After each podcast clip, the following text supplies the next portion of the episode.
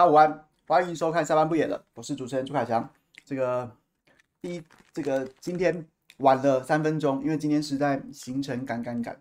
然后呢，这个是我的午餐，请让我把这一口吃掉，可以吗？谢谢大家。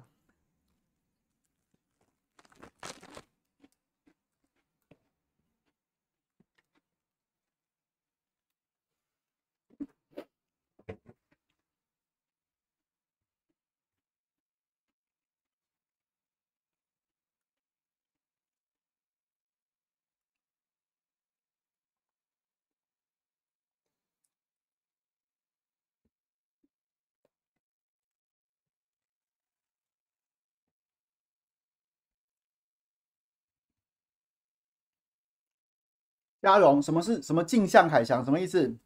什么意思？误飞误对，没错，我好，我好像第一次 在镜头前吃东西，就我刚刚吃完那个饼干之后，乐色不知道丢到哪里，不知道丢哪里。对啊，午餐呐、啊，没办法，今天因为今天真的很多事情，然后有很有很有趣的计划正在正在进行当中。等下晚，等下如果结束有空，大家大家有兴趣，我们再来聊那个计划。然后我也想要听大家的意见，好吗？然后，然后连续聊了好好几天的这个国民党主席选举，哇，国民党主席选举大混战。我昨天晚上去右正的正常发挥啊，那原本礼拜三都固定是我跟我跟这个亮哥还有兵哥的组合嘛，就我们四个。那其实我还蛮喜欢那个组合的，因为亮哥跟兵哥都是那种有点冷面笑匠型的，就是我常常都喜欢就怼他们戳他们一下，然后他们就会你知道。都是那个效果就很好，而且因为也因为因为很熟了，也很熟。大家不要看亮哥那个那个看起来就是那个玩命光头那个样子哦，他不是个老古板呢。我们常常有时候，常常有时候礼拜五晚上这个下节目之后，我以前有时候又正临时叫我去帮忙礼拜五，因为礼拜五其实真的很难约约来宾，而且呢那个正常发挥时间比较晚啊，他又是直播，所以像是我们像是我们尊敬的伟汉哥，他就是他晚上都不太上节目的，因为他就是。晚上的时候必须要去过家庭生活，那所以那这样礼拜五，然后礼拜五很多，比如说，比如说就是很多朋友会选择选择他是进入一个休闲的时间，那又或者是说，反正总之是礼拜五很难约来宾的，那我们就去，然后结束之后，常常亮哥礼拜五晚上跟我们结束节目之后还去小酌一杯耶，然后呢就会常常就是在那边戳他，然后就还蛮还蛮有趣的，还蛮有趣的。那就昨天去之后，哎，突然旁边江启臣也跑来了。那江启臣跑来，为什么？因为这是一个你知道流量很高的节目啊，选举前的最后冲刺，所以江江启臣就跑去正常发挥，说他希望能够再进再再跟大家表达一下理念。而据我所知，据我所知，这个今天是朱立伦朱朱前市长朱前主席会去右正正常发挥，那我也是蛮蛮蛮好奇会擦出什么火花的，因为毕竟大家知道我跟右正对主席选举，我们两个有我们自己的看法。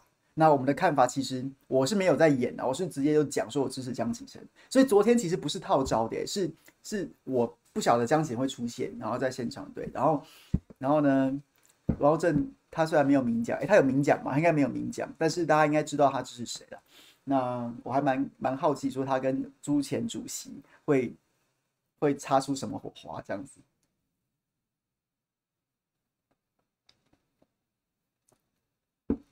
好，来，今天连续几天都讨讨论这个国民党主席选举了。那其实我知道很多朋友都对这个议题还是非常的非常的有兴趣。那如果今天想要来聊的，那也没有问题。那你们就等一下留言给我，那我把今天想要讲的讲完。因为我今天觉得好像连续讲几题，连续几天都在讲这个，似乎有一点。好像有点就是就是一直在一直好像一直在回圈，那能说服彼此的就说服彼此了，那不能说服的，好像彼此也没有必要，就是一直大家一直纠结嘛，那都互相尊重，每个人一人有票的就一人一票，那大家就尽自尽可能的去表达自己的意志，我觉得这件事情无论如何都会是民主最好的一部分。那但是如果大家还有兴趣，你就留言，请小编帮我们整理，等我今天讲完，我想要跳开去讲一些别的题目，然后的时候之后结束之后，再来跟大家分享，好吗？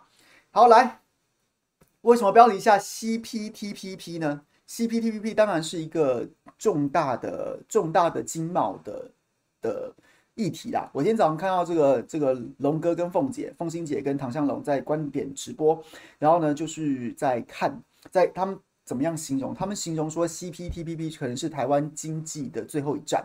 台湾跟中国大陆经济的最后一战。那我个人是蛮认同的。那当然是这种这种下标的方式，可能会有一种比较有诗意啊，诗意就是那个史诗的诗啊，比较有一种诗意的感觉，是一种历历史的大江大海这种感觉。但是它其实你仔细去看它的脉络，其实确实是如此诶。简单来讲，台湾现在现况是什么？台湾现在现在的现况就是，我们即便我们的这个半导体啊出口很畅旺啊，然后呢电子业啊这个整个生产业、整个生产链、整个群聚的这个这些产业都非常的畅旺，但是但是我们会面临非常多的在关税整合、在经贸整合、在区域经贸整合上面，我们基本上就是一个完全被孤立的状态，完全被孤立的状态。然后呢，举例来说，去年十一月，去年十一月，RCEP。原本大家觉得很难谈下来的 RCEP 就谈下来了，就谈下来了。东协国家加上中日韩这三个亚洲最强的三个国家，然后三十五亿人口，占全世界 GDP 的百分之三十三十三左右吧，百分之三十三的这样总量的总量的一个大规模的经济经济贸易整合的协定，也就谈下来了。结果呢，在东亚靠就是相对几个比较。比较以经贸导向的国家，台湾是被排拒在外啊，没有台湾的份啊。然后那个北韩也没加入，结果台湾跟北韩并列是在东亚没加入的国家，像话吗？那这个当然冲击很大。你说东协是一回事，东协我们一直新南向，我觉得其实我已经很懒很懒得吐槽新南向。新南向有成效的话，有成效的话，现在就不会，现在就对，其实我觉得它就是一开始就是一个不不切实际的想望嘛。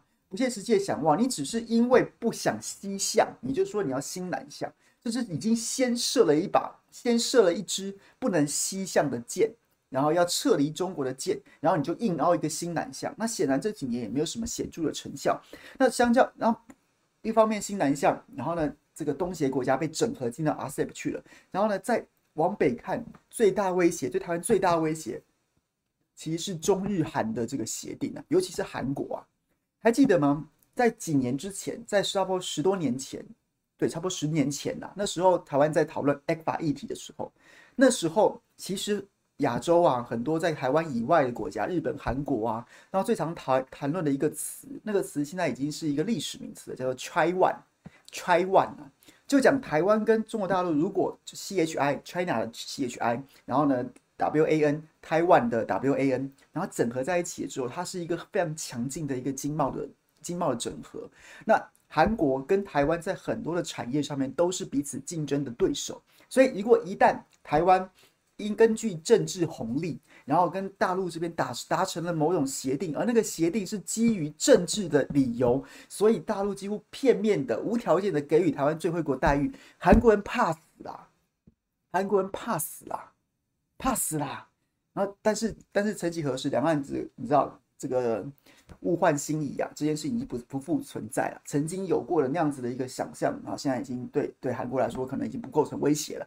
除了韩国本身的这样子的成长之外，再加上再加上他们现在也取得 RCEP 了，RCEP 当然还有很多的细节还要谈，还不是一个完整完全体。但是我就引一段这个去年。当王美花经济部长，然后在面对 RCEP 整合突然谈成谈成之后，他显然有一种被突袭的感觉。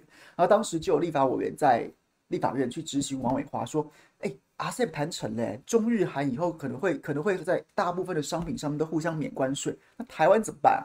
台湾怎么办？”然后呢，王美花就说：“就说，哎呀，这个这个。”我们这个主要有些竞争力的这个这个产品啊，包括像立式工具机。他举个例子叫立式工具机，什么意思呢？就就是我不是很懂工具机，但是好好像是说就站着就是立立起来的那个立式啊，立是那个这个独立的立，式是这个形式的式，立式的工具机。他说这是台湾啊输往中国大陆去的一个强势的商品啊，不用担心。中日韩跟中日，即即便在这个 RCEP 的架构之下，中日韩彼此要达成这个完整的免关税协议啊，可能还要一段时间。但是我们这个立式工具机啊，在早在 ECFA 的早收清单当中啊，就已经取得，就已经取得哦，是这个 Timmy Timmy，感谢你补充，是洗床的意思吗？对不起，这个这个我非我专业，我也不敢乱讲。好，然后就说这个早在 ECFA 的早收清单里面啊，它就已经获得免关税，所以现在 RCEP 对我冲击不大，冲击不大。我当时我都还记得，当时我已经在做直播，我听到这我真的是啼笑皆非。所以王美花，你要感谢马英九吗？王美花，你要感谢马英九吗？ECFA 早收清单，所以这一次救援了蔡英文，救援了民进党政府，所以你好，你好意思，你好意思在在立法院对立委说说 RCEP 冲击不大，因为我们 ECFA 的早收清单，像这种强势的立式工具机这样子这样子的商品已经取得免关税了，哇，真是。所以我昨天义愤填膺在讲水果，其实某种程度我也觉得这样，我也觉得，我也觉得，我觉得民进党这样很无耻啊，很无耻啊！你就跟大家讲嘛，你就跟大家老老实实的讲嘛。其实民进国民党执政时期，马英九不是一个混账，没做好事啊，他曾经也真的。实打实的帮台湾人民做了不少好事，然后两岸也确实曾经有春暖花开，然后彼此互相互相的互补，然后呢共同发展经济的一段一段好日子嘛。那你现在民进党，你基于政治上理由，你觉得这个我不想要这样的愿景，因为经济整合接下来就是政治整合了。那你要明白的告诉民众风险。那诶，ECFA 的十年早收清单，ECFA 是一个架构，它里面有四大协议，包括什么服贸、货贸，还有什么投资保障协议，什么什么之类。当时是有一个早收清单，就是说，因为有这个架构在，我们两我们两个彼此之间要谈经贸整合喽。但是呢，因为谈经贸整合可能逐项逐项的谈。所以它里面可能旷日费时，但是我们彼此都有这样的意愿，所以呢，我们就彼此先各列一个清单呐、哪些清单我们就这个这个，我先我们先享受免关税，比如说货贸当中的某一项商品，那个其实我们没有什么好争议的啊。货贸有许有货贸这个协议当中，彼此有很多货品，你有争议，我有争议，那我们可能要花时间去解决那些争议。但是有些没有争议的货品，那没关系，我们就把它放在早收清单里面，即刻就开始免关税啊。这是一个彼此高度善意的展现呐、啊，这没话说啊。那其实那个时限，ECFA 签下去之后，它其实是有个十年的谈判期，要在十年之内完成啊。你十年之内谈不下来，双方都有可都可以解约啊。十年已经过了，中国大陆真的真的其实某种程度获得这样的权利，那所以现在。人无远虑，必有人无近忧，必有远虑啊！反过来讲好吗？就是这样子啊！你现在看到，你现在看农产品，你找一个小英男孩陈吉仲在那边每天出来说三道四，然后泼妇骂街，泼妇骂街，骂完之后呢，你你你水果不会伤筋动骨啊？水果的产值有限啊，水果产值有限，大家把打打开天窗说亮话，农业在台湾其实已经不是什么特别赚钱或者产值特别高的产业，动到你的工具机怎么办啊？动到你的工具机怎么办？动到你那些 ECFA 早售清单里面那些高产值的商品的时候怎么办？你韩国 RCEP 谈下来了，所以我觉得明明白白的跟民众讲实话这件事情是很重要。我觉得民台湾就是一个有选举的，这几天好多左岸的网友来质疑我的时候啊，都会都会最后就是觉得说，就是奔波尔吧，我们的好朋友今天有在吗？他就讲说台台湾人为什么眼光就是四年四年？好像人的生活会会被四年一次的选举给截断，啊，你们怎么不能把时间放放长远一点看呢？我觉得其实人是要放长远看，没错。可是问题是，台湾目前就是这个制度没，就我们就活在这个四年一次的民主选举制度当中啊。我我希望往长远看，但是但是我们既然就在四年一次的民主选举当中，我怎么能不把四年一次的民主选举当成是最重要的一个节点？我必须要用这种方式去思考啊！那再来，你说，难道像习近平这样连做三任，然后呢，就是一个长期执政，或像普丁一样啊？他妈反正反正总理干完当总统，总统干完当正总理，都会都是他干。我也不觉得那样好啊！所以这个这个问题又太深奥了，这个有机会我们再来讨论，好不好？这个这个这个历史啊、制度啊、政治的哲学这个层次的议题，我们有机会再来讨论。所以我觉得，这民意如果不要九二共识，不要。不要这些一个中国原则，那民进党要做的事情是，你就要趁早告诉台湾民众这个风险之所在啊，因为台湾对对这个风险是存在的，那民进党永远都是选择性的告诉大家，然后不讲。像我昨天不在痛干水果的部分，你不你只告诉人家说我不公平贸易，我遭受到不公平的待遇，他进我的莲雾，进我的世家，片面宣布，那你进人家八百三十项农产品呢？你不但没有，你不但没有在这件事情上面追求公平，你甚至还甚至每到选举的时候，这还是政绩不进不行哎，不进的这种政治人物不能当选，进的政治人物人家给你掌声，干得好，抗中保台。所以我觉得，我觉得对这个问题很大，这个问题很大。来，怎么讲到 RCEP？好，讲到 RCEP 去了。去年十一月份 RCEP 签成的时候，那时候台湾的经贸办就是对外经贸的谈判办公室的主，就是等于算是一个这个主持人吧，就是邓正中前经济部长，在马政府时期也曾经任官的这个邓正中。然后呢，非常妙的事情，他当时就被大家质疑啊，那时候。有很多的这个很多的讨论嘛，然后呢，蔡总统还为此要出来开记者会啊，脸书发文，他没有开记者会啊，脸书发文讲说，大家不要担心，RCEP 确实对我们经贸会造成某种程度冲击，但是我们目标以加入 CPTPP 为目标来制衡 CPTPP，然后来制衡 RCEP，希望能抵消这样的冲击。那时候这样讲的，那是这样讲的。十一月的时候，结果呢，十二月的时候又有一个新闻，就是去年十二月的时候就有个新闻，就是有人去爆料说。我们嘴巴上这样讲，我们要以 CPTPP 加入 CPTPP 来抗衡抗衡 RCEP 有可能造对台湾经贸的冲击。结果到了十二月的时候被踢爆，我们根本没有申请。就大家知道这个事情荒谬在哪里吗？就是 RCEP 台湾跟大陆关系搞很差，我们没办法加入，然后人家谈成了之后，这这三十五亿人口的市场，三十三。百分之三十三 GDP 占全世界的这样子总量的经济的的这样子的一个这些这些国家加总，然后这个市场我们没有办法取得竞争力，我们被这个市场给丢包了。然后当时蔡总统提出的解方是说，没关系，我们赶快加入 CPTPP 就可以抵消某种冲击。结果在大概两两个礼拜、三个礼拜之后就被踢爆说，我们嘴巴上这样讲，但我们根本没有申请加入。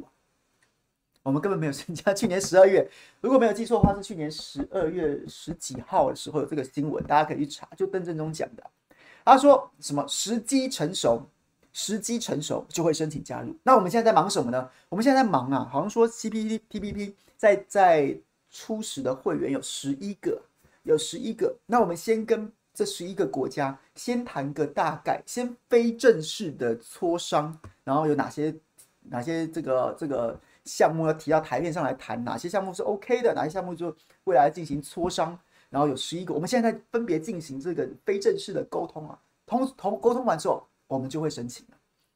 当时我就已经觉得非常荒谬了，两个荒谬点，各位帮大家爬书了。第一个就是王美花说 RCEP 对台湾冲击不大，是因为是因为我们有 ECFA 的早收清单。我说马英九，哎，真是。我刚刚差点讲全下，呃，没有没有这个名目了，不没有，我我刚刚差点这样讲，但是不是，但我没有要诅咒的意思，是我都不知道我是马英九，哭笑不得诶，你王美花在那边，你在那边讲说阿瑟早收那个 ECFA 早收清单会这个好，那第二个就是 CPTPP 作为我们的这个救生筏，就就为作为我们这个这个人要人之将死，然后握着那根稻草，结果你根本没申请啊，那你这讲什么屁话啊？讲什么屁话？你不是又在骗，又在骗？好，那不然如何，无论如何，那那怎么办呢？那怎么办呢？好，那就这样子啊。就后来，大家就是十二月的时候嘛。那其实这个经贸整合这件事情，一向都是一个很冷的新闻议题，因为大多数民众很难感受，直接感受，除非你是贸易的，你是制造业者，或是说你是对，然后呢就这样过了啊。疫情爆发什么什么什么，直到时间，直到上周。春中秋节假期前夕出现了戏剧化的翻转，戏剧化的翻转什么？中国大陆突然申请 CPTPP 啊，突然突然向这个文本存放 CPTPP 的文本存放在纽西兰，他向纽西兰申请说：“哎、我要玩喽，我要加入喽，我要加入了。”哇塞，那又是对，我觉得我们我们就一脸又被突袭。当时 RCEP 突然谈成了，我们也一副就被突袭的样子。你这你这。这我不晓得耶，为什么会看起来这么这么这么两光啊？这每周状况外，然后结果中秋节好像一心准备要放假，突然中国大陆又突然申请了，我要我要玩 CPTPP 了。你还没申请，中国大陆先申请了，你还说要用 CPTPP 来制衡中国大陆主导的 ASEP 嘞？那人家先加入了，你你你你你你玩个屁呀、对，所以上上周其实最。稍微对国际政经情绪比较有兴趣的朋友，都会知道说，这一个是一个，这是一个，这是一个非常翻天覆地的戏剧性的发展。好，我们针对 CPTPP 来讲一下，简单来讲，它前身就 TPP 嘛。奥巴马时期，奥巴马时期那个民主党时期就是一个天下。我觉得奥巴马的民主党的那个执政时期就还蛮。就是一种进步价值绝亲的那一套啊，然后就是这个世界上啊讲究绝亲绝亲的那种进步价值啊，大家要四海一家什么什么，蛮有这个味道的啦。当然，它还是一个穷兵黩武的美国，这个本质没变。但相对来说，它的经贸啊，或是对，或是这个多边啊，多边的关系的发展是蛮有这个味道的。好，所以他就讲了一个 TPP。那当然有跟那时候，其实中国大陆也正在发展 RCEP，然后中国大陆主导的一个 RCEP 的经济经济的贸易整合。那美国当然要在经济上面不能够落于人后，所以他们也有 TPP，彼此是一个竞争的关系。这个是简单来讲，大概是这样子啦。那结果没想到，没想到那时候我们就积极说我们想要加入 TPP 啊，想要加入 TPP。我记得那时候我还在线上跑新闻的时候，马英九执政的时候就有在炒这个啊。那时候还有好像中国大陆发展因为“一带一路”嘛，现在好像比较少，比较相对来说比较沉寂了。那时候有什么 RCEP 啦、亚投行啦、“一带一路”啦，这些台湾有没有机会参与啊？那参与风险跟机会是什么？还蛮蛮成为一些震惊的讨论。那 TPP 我们也同时想要参与啊。其实早在马英九执政的时候，我都记得就有画过那个图，两个圆嘛。两个圆，然后呢，有哪些国家是两 TPP 跟 RCEP 都有加入的？那哪各自有哪些其他的不同的国家？然后台湾跟北韩呢、啊，就是在这两个大圈圈之外这样子。好，然后呢，结果川普上任之后，川普不跟你搞这一套，川普川普就是没有到逢马必反啊。这个马当然是奥巴马的马，但是基本上他至少他在他在经贸这件事情上面，他就。完全把多边主义给抛掉了，或者说他在外交上面对多边主义，就是大家一起玩啊，大家一起取得共识、取得协调，然后呢，这样子的角色他是没有兴趣的，他就不玩了。TPP，TPP 那是帮助其他国家反过来剥削我美国、压榨我美国劳工、抢走我美国劳工的工作啊！我跟你玩个屁，我马上退出。他鼓吹的是单边主义，单边主义就是我我我我美国跟跟哪个国家谈，我美国我美国船坚炮利啊！家大业大，这个这个对不对？财财大气粗啊，所以我单边就直接压迫，或者讲难听点，根本就压榨。我跟你，我跟你们多边哦，多边还要在那边折冲，还要在那边协调，还要在那边在那边分配。我不跟你玩这一套，我大川普跟你玩这一套干嘛？我直接个别跟个个别的国家谈就好了，所以他就退出了。退出了之后，那怎么办嘞？那怎么办嘞？难看啦，难看啦，特别是日本啊，哎哎，我。我一方面我也想要挤进 RCEP，再来我我我我要是挤进 RCEP，我为了这个加入一个大型的区域经贸整合，然后呢加入了 RCEP，如果只有 RCEP 的话，那我不变中国的小弟啊？那美国老大哥还好有个 TPP，那我还看起来像是最左右逢源，我不会完全受制于中国，因为 RCEP 的关系，那我还有 TPP 这一个这个另外一边的宝可以压。结果美国你跑了，那我这 TPP 玩得下去吗？结果哎。结果美国就真跑了，就跑了。结果日本也没办法啊，他就变重新改名，把 TPP 改名，加了一个 CP，变 CPTPP，日本就变成老大，日本就变成老大。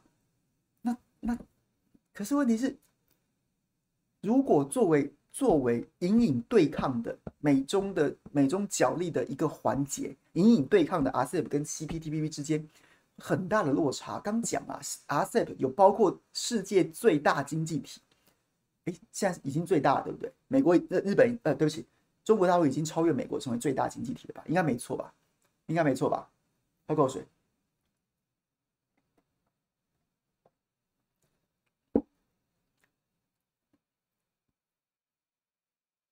对，RCEP 作为包括了中国这个大经济首经济体最大经济体。在内的 RCEP 就三十五亿人口，把全世全世界所有国家的 GDP 加起来的百分之三十三呢，这么大。但是呢，去掉去掉美国，中国又没有加进来的 CPTPP，只占它的所有国家加起来，那还不算重叠，重叠就不管了，就就照加进来哦。它的它的 GDP 总量还没有是不是？还没有超过是吗？还没有超过，桑利是在回还没有超过，还是美国吗？那中国大概也差不多，也快追上了啦。反正就是两个最大的嘛。好，那 CPTPP 它的 GDP 总量只有占到全世界的百分之十三呐，十三呐，十三高不高？当然也很高，当然也很高。可是一个十三，一个三十五，一个十三，一个三十五，就确实确实就有点落差啊。我觉得对很多国家来说，对很多国家来说，对 CPTPP，然后似乎就很早之前就传出有点有点很多的有点有点意兴阑珊呐、或是说觉得觉得就讲难听，有点食之无味，弃之可惜啊，也不能没有啊。我的对手如果有我没有加入也不可以，但是你说我加入之后，我感觉到有什么有什么，就是就觉得好像买买到了什么买到了什么乐透，或者说买到了什么保险，好像也没有，就大家就是觉得哎呀，就是就是。有一点那种意兴阑珊的感觉，那这就是在在这个中秋节假期之前之前的时候的时候，然后有这一段有这么一段这个背景啊，这是我所了解的。欢迎大家如果有有觉得我讲的不够清楚或讲错误的，欢迎大家补充。毕竟经经济，我不敢说不敢说我非常熟这样子。好，你们跑新闻的了解大概到这边，结果中秋节这边开始。开始出现变化了，中国大陆要加进来玩了，中国大陆要加进来玩了，哎，这个这个局面就是有点打破军事啊！你你原本是一个中美角力的一环，那结果中国大陆如果他同时又在 RCEP 又跑去 CPTPP 里面，CPTPTPP 会出现一个什么样的状况？就是日本日本是名义上存在的一个领导的会员国。可是问题是，大家对于 CPTPP 买账，还是因为预期美国回报机会会回来啊？结果美国还没有要回来，中国大陆要加进来了，中国大陆要加进来了。如果你从经济的角度来思考，你从经济的角度来思考，原本是一个原本是一个是嗯有啦有还有还不错啦，但是你要说它会会有多大的市场会因此而整合，也未必。可是你把全世界最大的制造业、制造工厂跟消费市场，不是第一也是第二啦。然后呢，移进来，移进来，加进来之后，对会员国是多大的诱因啊！哇塞，CPTPP 火起来了。如果把如果把中国加进来，它的贸易总量就飙升啦。它对于很多国家来说，就是又是一个市场啊，又是一个商机啊，又是因为 CPTPP 跟 RCEP 它在很多的这个条款上。CPTPP 更多关于服务业的，然后非常高规格的那些、那些、那些标准。如果如果中国我在服务业能打开中国大陆的市场的话，哇，那那可是那可是重大诱因，那可是利多啊。那你对于日本以外的国家，或是极端亲美的那些国家，他们想的是什么？当然是好啦，好处啊。日本、美国这中国加进来还，那 CPTPP 就活啦，就活啦。对，我不止过去，对不对？RCEP 我我就算没有加入。我我我不管有没有加入啦，那他可能偏重于关税。那未来服务业也打开中国市场，那可那还得了啊？那是不是当当然是意大利多？他很高兴啊。但是对日本跟美国来说，一个一个在会员国里面白纸黑字的老大，跟一个在没有在写在白纸黑字上，但是在背后操控的这个隐形隐形的藏镜人来说，你中国进来玩，那 CPTPP 不就变你的啦？我我美国不在。日本是扛得住中国啊，日本是扛得住中国的。哎，CPTPP 里面啊，以后如果真让你加进来了，那我美国要不是得摸摸鼻子回来，再不然就是，再不然就是，就是，然后就被你劫持啊，就被你就被你挟持走了。人家不是常常讲说那种什么聚会啊？原本这个聚会，然后呢，就是你知道男女生联谊，突然来一个帅哥，或突然来一个多金的帅哥啊，或者是来一个多金但不帅的，不管怎么样啊，那对保时捷的钥匙桌上啪一放，然后就所有的妹都不，就是跑去跟他聊聊天了，号称这个聚会就被他劫持走了，哎，就是有这个味道啊，就就有一点这个味道啊，中国大陆对不对？第二大经济体钥匙车钥匙桌上一摆啊，大家都跑去，谁还鸟你日本啊？你日本经济不错。也很大，但是有大到中国吗？所以问题，所以精彩就精彩在这里啊！这个戏剧化就戏剧化在这里啊！那怎么办呢？那怎么办呢？那日本该怎么办？日本该怎么办？你日本能挡中国大陆吗？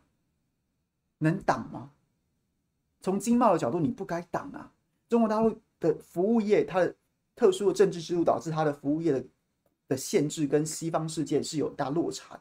然后他为了要加入，他如果做调整，那进一步开放市场，那你求之不得啊。但是政治上面不行啊，这美国老大哥一这个托孤给我的 CPTPP 被中国劫持走了，那怎么办啊？那怎么办？那怎么办？所以我觉得日本现在显然，美国跟日本还没有正式出招，也不知道他们要怎么玩。我觉得蛮值得观察的，到底要怎么办？到底要怎么办？可是起码一个很好用的棋子是什么？起码一个很好用的棋子是什么？先把台湾撩进来啊！先把台湾丢进来啊！台湾不可能阻止中国大陆，但是会让我接下来出招多了一些弹性，多了一些弹性。比如说，比如说，比如说，谁加入，谁不能加入，在哪些议题上面，就多了一个失利点呐、多了一个失利点啊！台湾哦，跟台湾这边进展很快，那中国大陆这边，中国大陆这边。如果台湾比中国大陆先加入，那会不会有一点，对不对？就是就就有一些弹性啊。中国大陆搞不好希望比台湾先加入啊，或者说他还要运作其他国家来阻挡台湾加入啊。那这时候只要权力的流动原本的原本是平衡的，开始出现倾斜的时候，在这个落差当中就出现见缝插针的空间了。所以，所以各位，你以为台湾去年十二月还在说时机没成熟？然后 CPTP 那时候已经签好了，主导的就是日本。台日关系这么友好，为什么我们八个月都不敢提出申请？啊，真的是因为我们是啊，八个月都不敢提出申请。然后呢，结果日中国一申请之后，我们突然就被邀请了。我们不是邀请，我们就突然就申请了。这背后没有日本的影子吗？没有美国在后面推吗？台湾你先加进来，你就帮我，你就帮我插在这边，像是一根针一样，就插在这里，插在这里啊。我需要的时候，我就我就撩你。让你变成我们在里面，在里面，你知道吗，折冲攻防的所有杠杆。所以台湾，台湾怎样？你真的相信今天记者会，邓振中昨天晚上发这个讯息，然后今天邓振中、王美花出来讲，说我们谈好了，时机突然就成熟了，所以我们决定要加入 CPTPP 了。你相信吗？当然不相信啊，当然不相信啊。对日本来说，对日本来说。他当然怕被中国大陆整个整个整个劫持去，这个整个反而就是他变成他变成这个里面的实质老二，然后呢又把美国托孤给他的东西丢掉了的 CPTP 丢掉了，然后他现在把台湾拉进来，一石二鸟，一石二鸟。第一个，其实我是我也不认为说台湾议题能够对中国大陆加入 CPTPP 这件事情起到什么关键决定性的作用，台湾现在没有那个实力。但是终究它是一个机会嘛，我就在你身边，我就在你就让你，你知道拿一根针出来这里，然后你可能也没感觉，但是就是偶尔可以拿出来用，适合的时候我就拿出来用，这是一个把台湾拉进来，某种程度可增加跟中国大陆谈判的筹码，谈判的筹码就是对，啊，可能左岸的朋友觉得说你台湾凭什么？但是不管怎么样，我是日本人，我也会觉得我一定要把一个台湾拉进来啊，这样多了一个多了一个就是可以操作的筹码，再来就顺势把核实推给你。简单讲，CPTPP 的谈判，你一个新的国家要加入新 T CPTPP，它两阶段，一个阶段叫做入场券的入场券的谈判，什么意思呢？就是现在现在有十几个国家，十来个国家，然后今天我台湾说，我今天要加进去玩的时候，加进去玩的时候，首先在进入实质的这个这个，你我们可能未来要跟墨西哥谈啊，跟这个马来西亚谈啊，跟日本谈啊，跟什么什么谈啊。进入这些实质的谈判之前，你有先一个入场券模式的的的这个执委会，他要进行一场共识决的表决，不用表没有表决，共识决，共识决出就是没有不能至少不能有某些国家强烈反对，他一定不能进来，要取得一个共识决，就是共识决呢，决定要先决定你有没有资格加进来谈判，各位意思是什么？你知道吗？就是你两阶段，第一阶段。要先有执委会要主要达成共识决，台湾有资格加入谈判。第二阶段才是台湾要去跟这些会员国进行谈判，谈不谈得下来又是另外一回事。所以它起码有两阶段。那第一阶段最重要的是什么？最重要是共识决啊，是共识决啊，共识决。所以今天邓正东在那边讲什么什么说什么这个不能让中国抢先呐，中国如果抢先，我们就很难加入了，我们就很难加入了。就很难加入啊，所以第一阶段这个共识决，那我们现在希望之所寄，希望之所寄，还有我个人认为核实是不可能挡得住的原因，就是因为我们一定要很快的突破这个执委会的共识决，这个入场券模式的谈判呢、所以基本上这个阶段，如果你想要抢快，对方开什么条件给你，你有什么资格拒绝？你有什么可能性拒绝？各位理解吗？后面那个后面那个第二阶段的进入实质谈判的，可能针对特定议题啊，然后呢，我们彼此开放到什么程度，那个当然一定一定旷日费时啊。一定旷日费时，短时间也谈不下来。但是我们光要取得谈的机会，就必须要经过这一个非常高的门槛，执委会必须共识决，让台湾取得参与的入场券。所以在这个前提之下，日本日本他需要台湾，然后很多朋友讲恶心大陆，好了，某种程度也有也有点这样的味道。另外一个，他就趁机把核食丢给你，你要加入还是不要加入？你要不要加入？你对日本能够说不吗？所以说核食议题，我觉得已经基本上已经对民进党来说就是一个来猪而已啊，就是另外一个来猪议题而已啊。但我对核食的看法，我等下可以跟大家分享一下。基本上它就是一个就是一个来猪，我不管你叫叫叫，我就是要加入。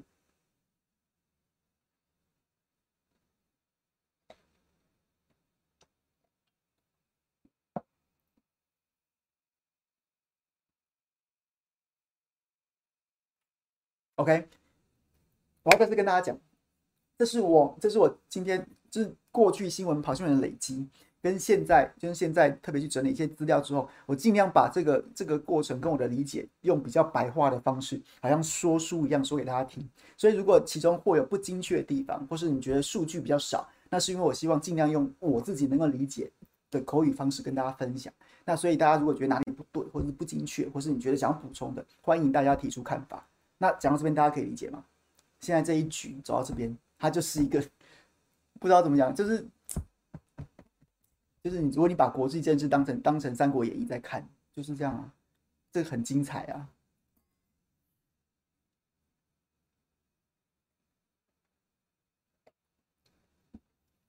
好，讲到核食啊，其实讲到核食，我个人的看法是什么？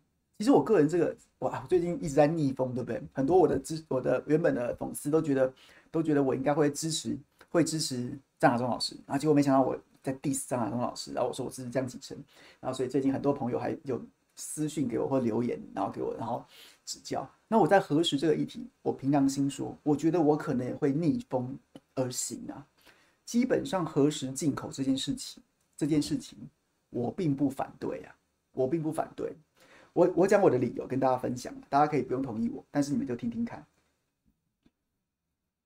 我讲我的理由，但是你们可以听听看。第一个，我我非常坚持科学的立场，科学的立场，也就是核核能核灾食品它到底有没有放射线这件事情上，基本人类科学是可以验的，可以验的。它然后呢，所以我就觉得你就验呐、啊。你就验，有就有，没有就没有啊。有的把它禁起来，没有的可以开放。我是从这个角度，所以我不会觉得核食一定不能进口。那就像科科学说话，让科学说话。举个例子来说，我如果不是疫情的话，其实我跟我太太每年每年都会去日本一两次。那一方面是因为我很喜欢去买公仔，哎，这个好像不用讲，大家都看得出来吧？对，我很喜欢去这个去去。去买买公仔，然后看那个就是去秋叶原，反正我其实有很宅很宅的一面。然后呢，就是然后喝啤酒吃和牛啊，我我非常喜欢喝清酒。好，总之我在哎，如果你我们现在进那几个县，包括什么福岛啊、千叶啊、茨城啊、岩手，好像是这几个县没有记错吧？还是哪个四四个县还是五个县吧？那包括像是福岛跟千叶嘛？啊，但是问题是，哎，各位。机场成田机场就在千叶，你在成田机场吃的很多东西，或是迪士尼乐园就在千叶，你在千叶吃的东西，那些很多东西是不能进口台湾的。那不能进口台湾，可是不能进口台湾是一回事，它有政治层面，它有科学层面，还有还有外交什么的，或者经贸什么什么的议题。至少在科学层面，你在千叶吃的这么开心，然后你回到台湾之后，你要无限上纲这个恐惧，把它说成吃了之后会基因突变那样子的恐怖食品。这个不会在理性上面打结吗？这不会在理性上面打结吗？所以就是大家可以理解吗？千叶啊，迪士尼乐园啊，虽然我现在长大了不太去千千迪士尼乐园，但是迪士尼乐园跟千跟那个海洋迪士尼海洋我都去过啊。那在那边就是千叶啊，在台湾现在的贸易跟日本之间这个禁核实禁令上面，千叶的食品是不能输入台湾的。但是你在那边吃那么开心，你有担心吃下去会变壁雕吗？其实没有啊，其实没有吧。对，所以我觉得这个议题不能把它不能用就是。直接上纲到说吃了会死人，我吃了会基因突变，吃了会遗祸下一代，而是真的应该用科学的角度来讲。第一个是他不用科学角度看这个议题，他会跟很多人的、跟很多人的生活经验违背啊。常看我直播朋友就会知道，说我最常讲的一句话就是说，你们我们的任何政治论述不能违背，不能至少不能很严重的违背一般人的生活经验。你在千叶，在福岛，你在茨城，你在你在东京吃的吃的不亦乐乎，然后到台湾来，你说吃了会突变，这这个跟他大多数人台湾人有机会去日本旅游，或是甚至不用去日本旅游的生活经验都是相违背的，这个很难在论述议题战上面很难占得上风，很难凹得下去。那第二个是，我们马上要迎战，我们马上要迎战核能公投了，我们马上要迎战核四公投了。我们现在在核四这边，核四这边，我们的主张是什么？我们在打击民进党那些无限上纲宗教式的反核论述。可是，如果我们一转身用宗教式的反核论述来面对核实的话，我自己这关就过不去了。我相信也很难说服大多数对这个原本就对这个议题尚未产生既定立场的人。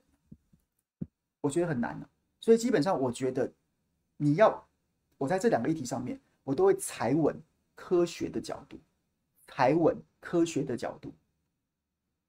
所以我对核实我没有，我不会绝对反对。我觉得就验啊，验检验啊，然后定定合理的把关机制啊，这是我我我的立场。然后像超一样说，为什么要吃有风险的食物？风险的食物，那就是看科学告诉他风险有高多高啊。然后呢，再是就是。怎么把关呢、啊？然后最后就是看，对，就是个人选择嘛。我觉得在核能这件事情上，我选择相信科学，我选择相信科学。爱与包容的秃子王说：“我应该不是理工科男，我不是理工科男，我不会，我不是理工科男。”然后第二个阶段，第二个第二个层次是第二个层次是外交的层次啊。外交跟经贸的层次，经贸的层次，外交跟经贸的层次，我们现在有这个核实禁令，那请问一下，我们开放会换到什么？我们开放会换到什么？我们开到开放之后会换到什么？能换到什么？今天晚上，今天晚上身后老王在。我觉得，我个人觉得非常精彩，请各位务必在今天七点四十五分花一点时间看。今天晚上请到的是我个人非常欣赏的，然后也也是我一个重要资讯来源的林北好油，大家知道吗？就是一个就是从事这个农产品贸易的这样子的一个林北好油。然后他今天针对陈吉仲，针对这个大陆禁止台湾这个已经至已至今已经三项水果。进进出口这样子的一个事件，然后他提到 WTO 啊这个机制啊，然后他有非常精细的解剖，然后他有他有他有写到一段，他就讲说台湾上次跟中国这跟日本，你你你你要你要卖日本你要去谈呐、啊，然后上次台湾去跟日本谈关税跟进出口贸易的时候，我们前一阵子大家有没有发现清酒的价格降了？清酒的价格降了，降了之后呢，我个人是受惠者，因为我非常喜欢喝清酒。好了，降降了之后，降了之后呢？结果我们这边，我们这边跟日本主要求换到了什么东西开放呢？换到了青枣。哎，你清酒一瓶卖卖好几千、几百到好几千的，你青枣一斤是能卖多少？枣啊，枣子啊，青枣，各位青枣，枣子那个绿色那个青枣啊，然后他就就被林北好友大骂一番，他就说：“ 你这不是二百五吗？你这个谈判的人在想什么？清酒的产值多少？”你你降了关税之后，等于送给日本多少的多少的关税差额？你去换一个清早的的降关税，或清早清早降关税，你能够赚到多少？所以在这个层次，我就不会轻易放手啊。我觉得，所以分两个层次，就是跟大家讲的可能逆风。第一个，核食本身到底安不安全？我觉得科学决定的，科学决定的。我不会，我我也不主张那种很不切实际的什么要零风险，顶多是未检出，很多零风险那种那个太困难了。香蕉也有啊，香蕉也有放射线，你不吃香蕉吗？对，绿茶也有放射线，难道你不不喝茶吗？所以这个在这个在这个食品本身的层次，我主张科学。我怎么我怎么对待核能电厂，我就怎么看待核核就是曾经是核灾区的那几个县市的食品，这个立场是这样。但是在经贸跟外交的层次，我就觉得要要要要讲清楚啊！你你如果要开放，请问一下，你换得的是什么？你换到的是什么？我们在这一场谈判当中有没有取得有没有取得彼此符合的符合的的的等价的交易啊？但是各位，我也可以跟各位讲啊，这个局已经塞好了，已经塞好了。请问一下，四百万剂、五百万剂的 AZ 疫苗。你拿人手短啊，这个局早就布了，早就布了。你要你你你你可以出来主张说，主张说什么一码归一码，但是这个这个呼喊会会在接下来的议题攻防，要在这件事情上反对，会变得非常苍白，这是现实的。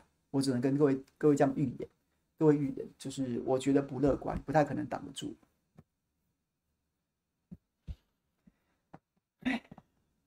其实我觉得左岸的网友也是不用那么激动啊。我觉得，我觉得中国大陆开放日本那几个县市的食品开放，迟早的事情，也是迟早的事情。那终究就是不用把话说的太死，迟早的事情而已。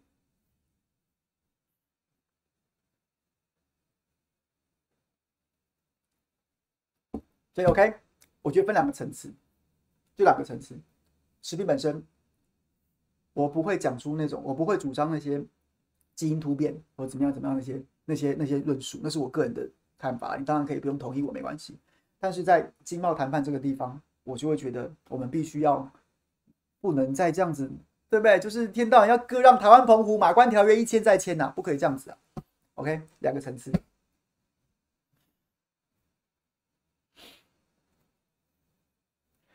OK，是不是很多朋友？我刚刚看到很多朋友其实对我。有反对的意见，对不对？你们还是觉得说核灾食品这个风险食品就死都不吃？但是我觉得我的看法啦，各位本来就不一定要不一定要要要那个，就是一定要听我的，或者说或者想要说服我，但没关系，就是大家互相讨论嘛。但是我觉得第二个问题真的是台湾的悲哀啊！刚讲啊，你拿了人家四五百万剂的 AZ，然后你现在马上在 CPTPP 的那个共识决的执委会上面入场券谈判上面，你又你又。你又仰人鼻息了，你挡什么挡？你凭什么挡？对啊，然后在野党要反反这件事情，也会也会变得很难站得住脚。那请问一下核核能公投重启核四公投，你支不支持？你支不支持？很难呐，很难呐，大家有心理准备了，好不好？OK，大家不要吵架哦，好不好？不要吵架。我的我是先跟我是跟大家。客观分析这这个这样子的形式啦，好吗？五十一分了，来，我先看一下聊天室。我看到 Clubhouse 里面有朋友举手，新磊举手。等一下，等一下，我把你 Q 上来，好吗？你我先看一下聊天室里面朋友说些什么。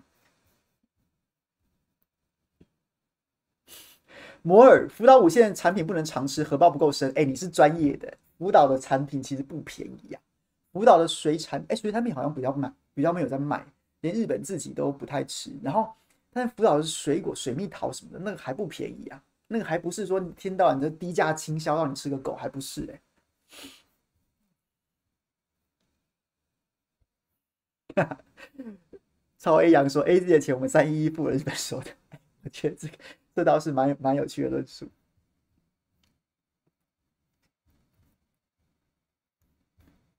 Joseph CPTPP 里面，光新加坡应该就不想理我们。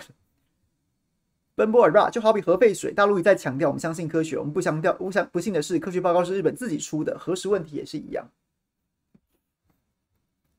摩尔重点是开放开放福福岛五县食品，日本要拿什么跟台湾交换，而目前没人知道。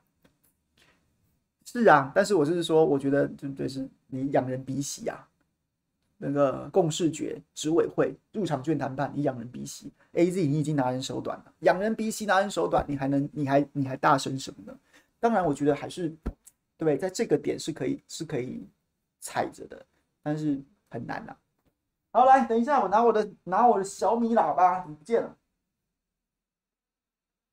耶，我在这。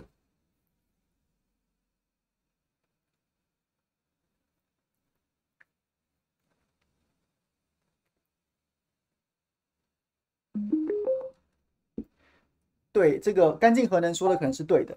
日本、美国昨天几乎是，哎，新磊，稍微等一下，这个美国这个跟日本都是套路啊，就是在菅义伟下台之后，美下下台之前的毕业旅行，美国就送了一个大礼啊，送了一个大礼。欧盟当然还是很严，但是美国就放给放给他，放给他，放给他，就是这个食品都给他进口的，就不太需要严。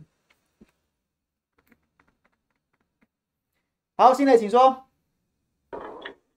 喂喂喂，听得到吗？听得到，请说。喂，好，OK，好。首先，我今天就不讲张亚东了。反正说真的，这个我也不是国民党党员，这个说真的，我也不，这也不关我的事。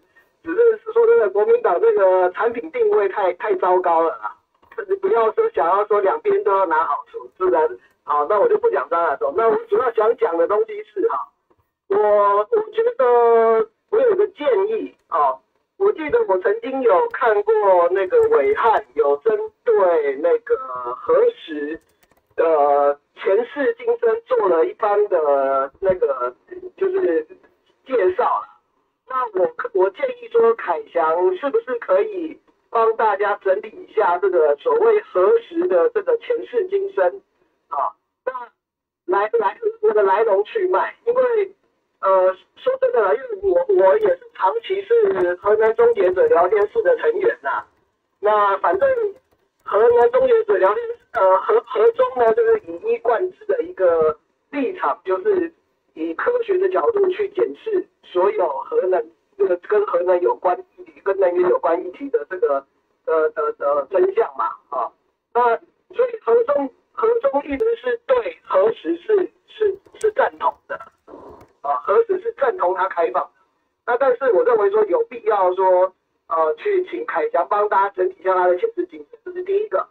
那第二个，嗯，认为也可以请世修好好的来分析一下这个核实的这这个事情，这样大家会更有更有那个那个那个能能够了解。但是，呃，我认为世修有时候讲的这个论述的过程太过于那个艰涩。或者是太硬了，所以我我觉得在这最核心的这个东西，我可以建议，我建议可以凯翔跟世修，搭配做一个呃类似访谈啊，或者是这样的一个一个过程，可能对大家来说是比较好了解的。好，我讲完了，谢谢。好，谢谢新磊，那我们就来约访师兄好。OK OK。好，还有没有朋友？其他朋友，然后呢？你想要跟我分享什么的，或是前面讲的，你想要跟我分享，你还是对这个国民党主席选举有什么兴趣的话，也可以，也可以，也可以尽管留言，留言，我们可以再来聊一下天。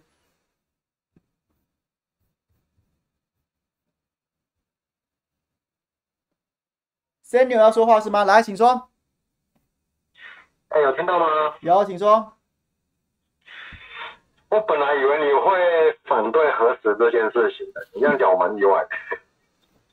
我又我又让让大家意外了。我曾经，我曾经在被官方的那个报道看过，可能就是刚刚新磊讲的核能终结者有传出来的文章。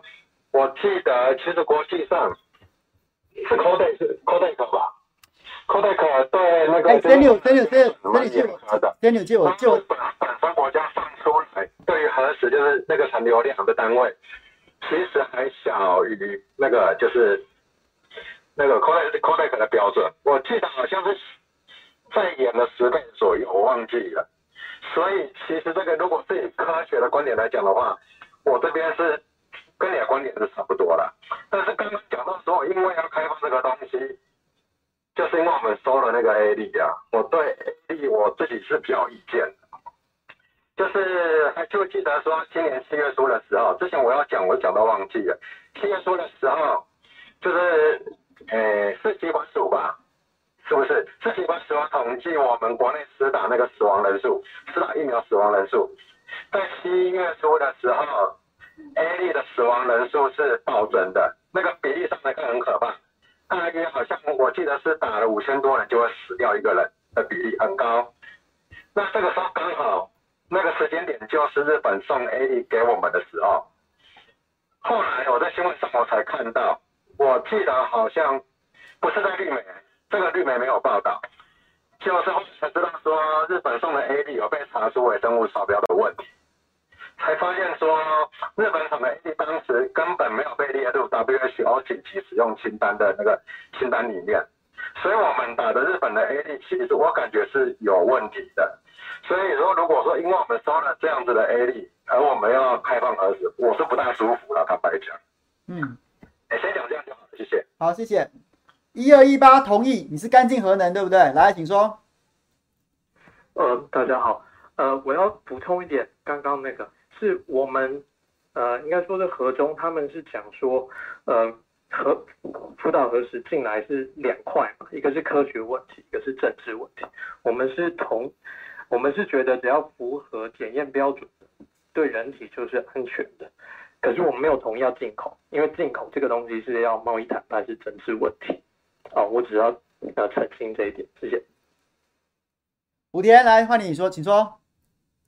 好，大家好，大家好。其实我我只想讲啊，就是其实这个政治问题不是只有进口跟谈判的问题而已，还有大家对这个政府的信任度不足的话，就是即便我们都知道，理性的知道，可能透过检验的方式去可以去把关，这这点我们理性上要知道。但如果你不信任这个政府的时候，他会不会到时候连这件事情都不做，然后就放着？残留量比较高，超过标准的就是食物进来。其实我觉得大家比较在意的应该是后面这个阶段。可是如果说就是有标准、有符合标准、有程序可以把关解决这些问题，我其实个人我也是不排斥的。只是说因为大家现在因为对于这个政府不信任，所以他会觉得说，就算进了，可是如果你他就觉得你政府不不把关。我觉得比较多是在信任上跟情感上的问题啊，可是科学问题，我觉得凯哥讲蛮对，就是说，我我们有标准、有科学可以把关，其实是 OK 的。就我也觉得不是这样一个法，所以我们要去解决，就是就是我们要如何更有效的去监督政府，就当然不要乱搞，不要暗度陈仓，大概就这样。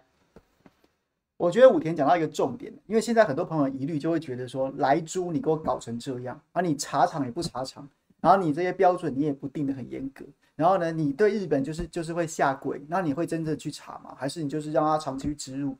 然后呢，对，我觉得这个问题确实很难。可是问题是，嗯，除了换政府，我想不到什么解决的方式，怎么办呢？我除了让他们下台，我想不到什么解决的方式啊。你就这个是这个在台湾内部，然后当政府出现信任危机的时候，为什么所谓的倒阁都被称为不信任投票？确实啊，民进党政府对于很多朋友来说，他已经出现信任危机了。你就是你都在胡烂嘛？你你今天就算一个原本定的法规，我都不相信你会认真执行的，你会确确实执行的，你会你会你会你会徇私舞弊啊？你会你就是大小眼啊？这个外人就严办啊，自己人就放水啊？这个过去看过太多了。然后，那你你自己现在说你要怎么把关，大家也不相信。我说真的，这件事情，我在看这个这个议题啊。今天不，今天不管民进党跟国民党执政，你都会遇到日本对我们施压，要开放核灾核灾食品，或者说你不管怎么称呼它，又或者是 CPTPP 要不要加入这件事情的一个急急迫需求，这件事情都存在。所以在这件事情里面，我们从公共政策的角度去看待它，可以怎么处置，会遇到什么样的问题是一回事。但是这个无解的就在于说，如果你根本上对这个政府不信任，那你前面讨论这些就有点像是没有办法，没有没有说服力啊！因为我就是不信你啊，你讲那些我都不相信，怎么办？我我说真的，这个部分我真的认输，我不知道怎么怎么样跟大家讨论这件事情。当一个政府出现信任危机的时候，你就只能让他下台反省一次啊，因为这个是他的问题，不是我们的问题啊。他就是做了那么多烂事，让我们都不信任他。那要么就是你现在。你现在痛定思痛，悔改这个，可是我想不出来，想不出来这个除了除了重新投胎之外，然后现在蔡英文、苏贞昌能够怎么改变现在的状况？那就只能让他下台了。对，所以我觉得我倒是把这两个问题分开来看，他很难混在一起。啊，对，混在一起，什么事情都无解的，就是就是这样子。好，凯翔，不好意思，我补充一点哈。好，请说。我是新来啊，我补充一点哈。为什么说会希望请凯翔讲一下说核实的前世今生的原因，也是因为据我的了解，核实这个东西就是民进党搞出来的东西，所以介绍他的前世今生就更有立场去讲这件事情。谢谢。哦，我知道，二零那是二零一一年三一福岛。不就是东日本大地震之后，不就是有这个福岛电厂状况。哎，那是我人在日本，我在三一一当天被叫去日本出差，有机会来跟大家讲故事。哪天我们不要那么严肃讲政治的时候，我们来讲故事。然后，对，然后回来之后呢，几乎民进党立委是用无限上纲的方式，然后呢，用这个来操作，这个来痛批马政府轻忽人民的食品安全啊。然后，所以这几个县市的这个产品，当时都在这样的压力之下定出来。大家可以去查关键字啊。包括像林淑芬，林淑芬当时几乎是就是，他在莱猪这件事情得分没错，可他在他在民进党国民党执政时期，他几乎就是一个有点消薄的那种感觉，就是一个疯疯疯癫癫的，什么事情都是用宗教的方式到无限上纲到最最顶点。像我刚刚讲的香蕉跟绿茶，为什么我在谈到食物放射线的时候会直接想到香蕉跟绿茶呢？就是因为林淑芬曾经连食物香蕉跟绿茶里面曾经验出微量放射线都拿出来骂。可是问题是，那个是一个背景值啊，那是很低的背景值。有些食物它就是有一些放射放射性的物质，那个没有怎么样的，那、没有怎么样的。如果你要这样子定的话，你看禁止全民养鱼好了，那个鱼水族箱那个那个灯啊，那个放射线还很高嘞。你看禁止全民养鱼好了，当时我不我我有点忘了福岛这几个县被禁起来的，它的直接原因是什么？但是确实，民进党的委员当时确实曾经在这件事情上面，然后就是当时没人敢反对啊。啊、日本惨成那样，谁敢谁敢在那边说什么？啊，不用进啊，很安全啊，科学就可以了。所以，对，我相信新磊讲的是这个部分，这个我有印象。有机会我们真的还仔细爬书一下，或是有兴趣的朋友，你可以自己去 Google 关键字，你就会看到一些有趣的故事。大家有没有印象啊？聊天室里面的朋友，大家有没有印象？你们应该有印象吧？这件事情是真的，真的还闹蛮大的。可以补充一下吗？好，Samuel，请说。你这样一想，我就想到一件事情了。在当时的时空背景下，其实当时就很多人对于就是你刚讲的放射性物质，其实是很害怕的。但是大家可以想一个想一件事情呢，想一个问题是说，你吃了这些食物的放射性物质对人体有害，但是其实我们长期暴露在更高放射性物质有害的环境下，嗯，有没有思考过这个问题？例如像什么地方？我们都觉得像说啊，核电厂很可怕嘛，有没有想过，其实太阳本身有就是放射线嘛。那我们坐飞机的时候呢，或者说想跟我们离比较近的，好了，你去医院不是会照一个 X 光检查吗？他们的废弃物是怎么处理的？我当时有跟人家讲过这个观点，很有趣啊，大家可以想想看。谢谢。我真的好感动啊！我的我的聊天室里面的朋友居然有这么多对这个议题关心的，因为这个议题在台湾就是。他太长期被被宗教化或妖魔化，然后愿意能够用理性的角度、从科学的角度来思考的朋友真的很少。结果在我聊天在 Clubhouse 里面跟聊天室里面有这么多人愿意这样角度思考，我真的觉得太荣幸了，太荣幸了。这个真的是对不对？我不好意思说物以类聚，人以群分，但是你们真的让我觉得太太感动了，好吗？好，还有没有聊天的？最后在聊天室里面看有没有朋友说什么？再补充一下，好好，请说。再补充一下哈，你第一次去代班王浅秋的中广节目的 call in 讲核能核能的那个，就就是我啊。哦，是啊，好好好好，谢谢谢谢谢谢谢谢。好，好，OK。哎，讲到这个，我倒是想跟大家分享一个有趣的留言。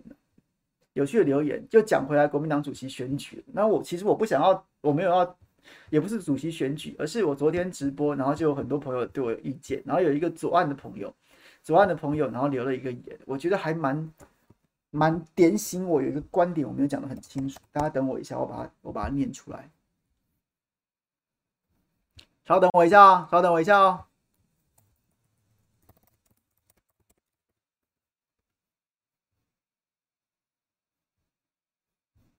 嗯，不见了。不见了，不见了，不见了，不见了，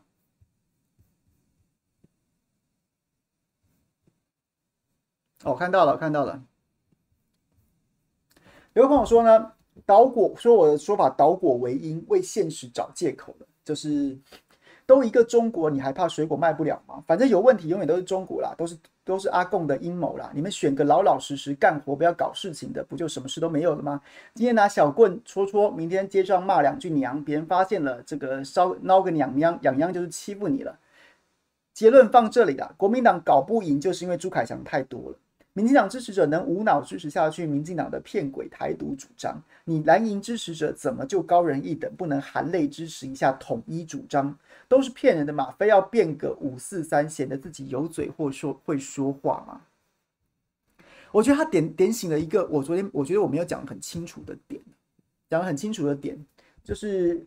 就是是不是因为朱凯翔太多，这个我没有意见，随便大家怎么讲。我是我是我是脸皮蛮厚的。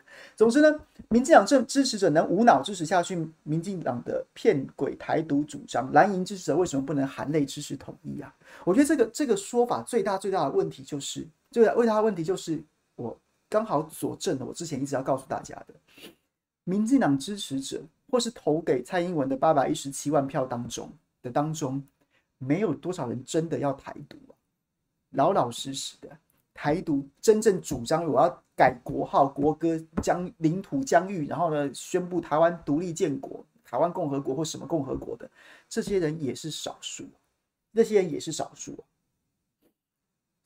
他们大部分的这些人，他们只是他们也没有说没有一定要独立了啦。赖清德都就是就是希望代表没有一定要再宣布了啦。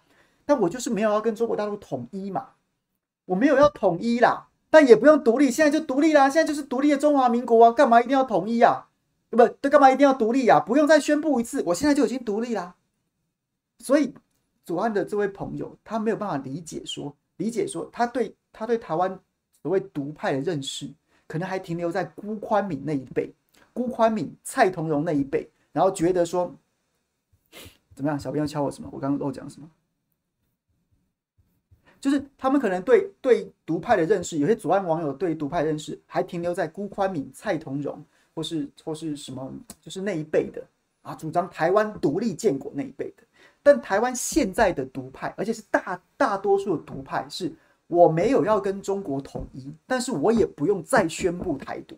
所以对他们来，对很多朋友来说，包括蓝营的很多朋友在讲说，我把把每天的精力都集中在说民进党玩假的。我就是要证明民进党玩假的。问题是，你就算你你把精力放在这件事情上面，对台湾这些这些朋友来说，他根本不在意啊。对呀、啊，民进党玩真的，我就不投啦。民进党真的玩真的，把台湾带到危险的地方去，我还不投了嘞。我就只是没有要统一，但我也没有要宣布台独啊。所以我不知道左岸的朋友能不能理解，这是台湾现在至少我理解真实的状况。没有人真的要宣布台湾独立了啦，像是什么阿扁啊，然后那那一辈的那些人在那边搞那一套什么，我要法理台独，我要修证明制宪什么，那套也没有没有多少，没有多吃香，没有人在讲那个。现在的中华民国被借壳上市了，现在的台独的名字就叫中华民国，就要中华民国啊。对独派来说，他们觉得这样很好，他们就只是不要统一而已啊，也没有要再宣布一次台独。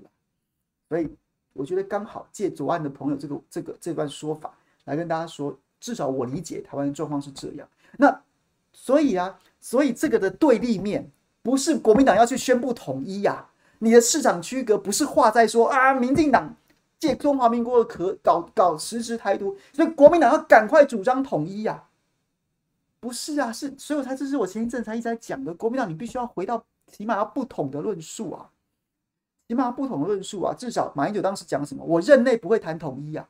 他这他也许他还有，我觉得也多少有一点终极统一的味道。那终极统一，我个人不反对，我个人不反对，只是看你怎么诠释。但是你起码现在你要赢得下一场选举，你至少要回到不同的论述来，不是说因为国民党都这样喊，那我就要跑去喊统一啊，你就死啦，你就死啦。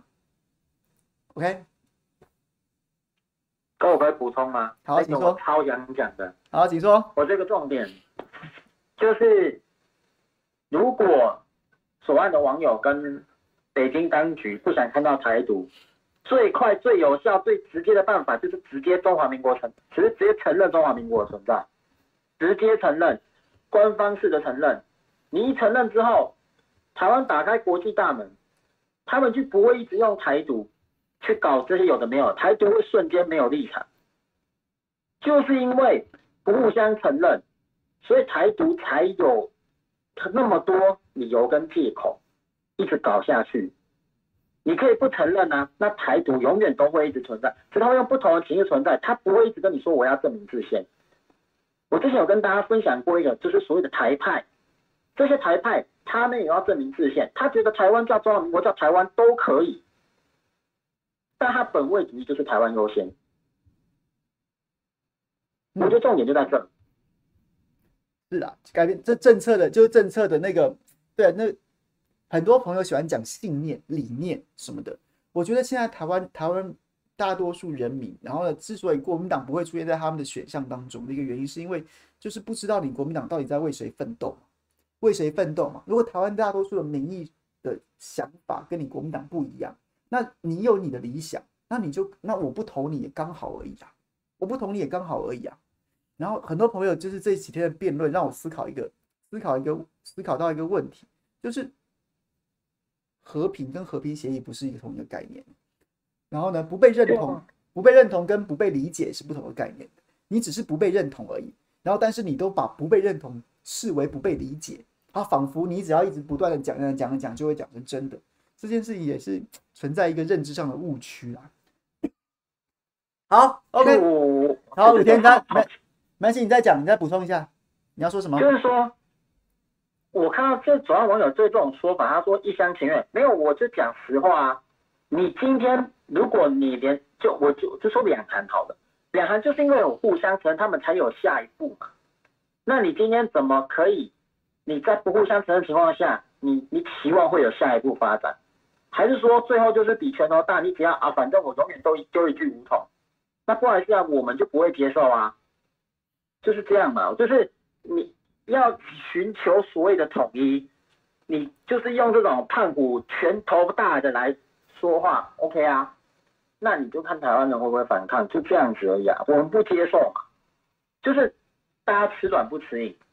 当然，北京的立场就是他就是不希望，我就不承认。OK 啊，那僵局就僵在这边。我说实话，僵局就僵在这。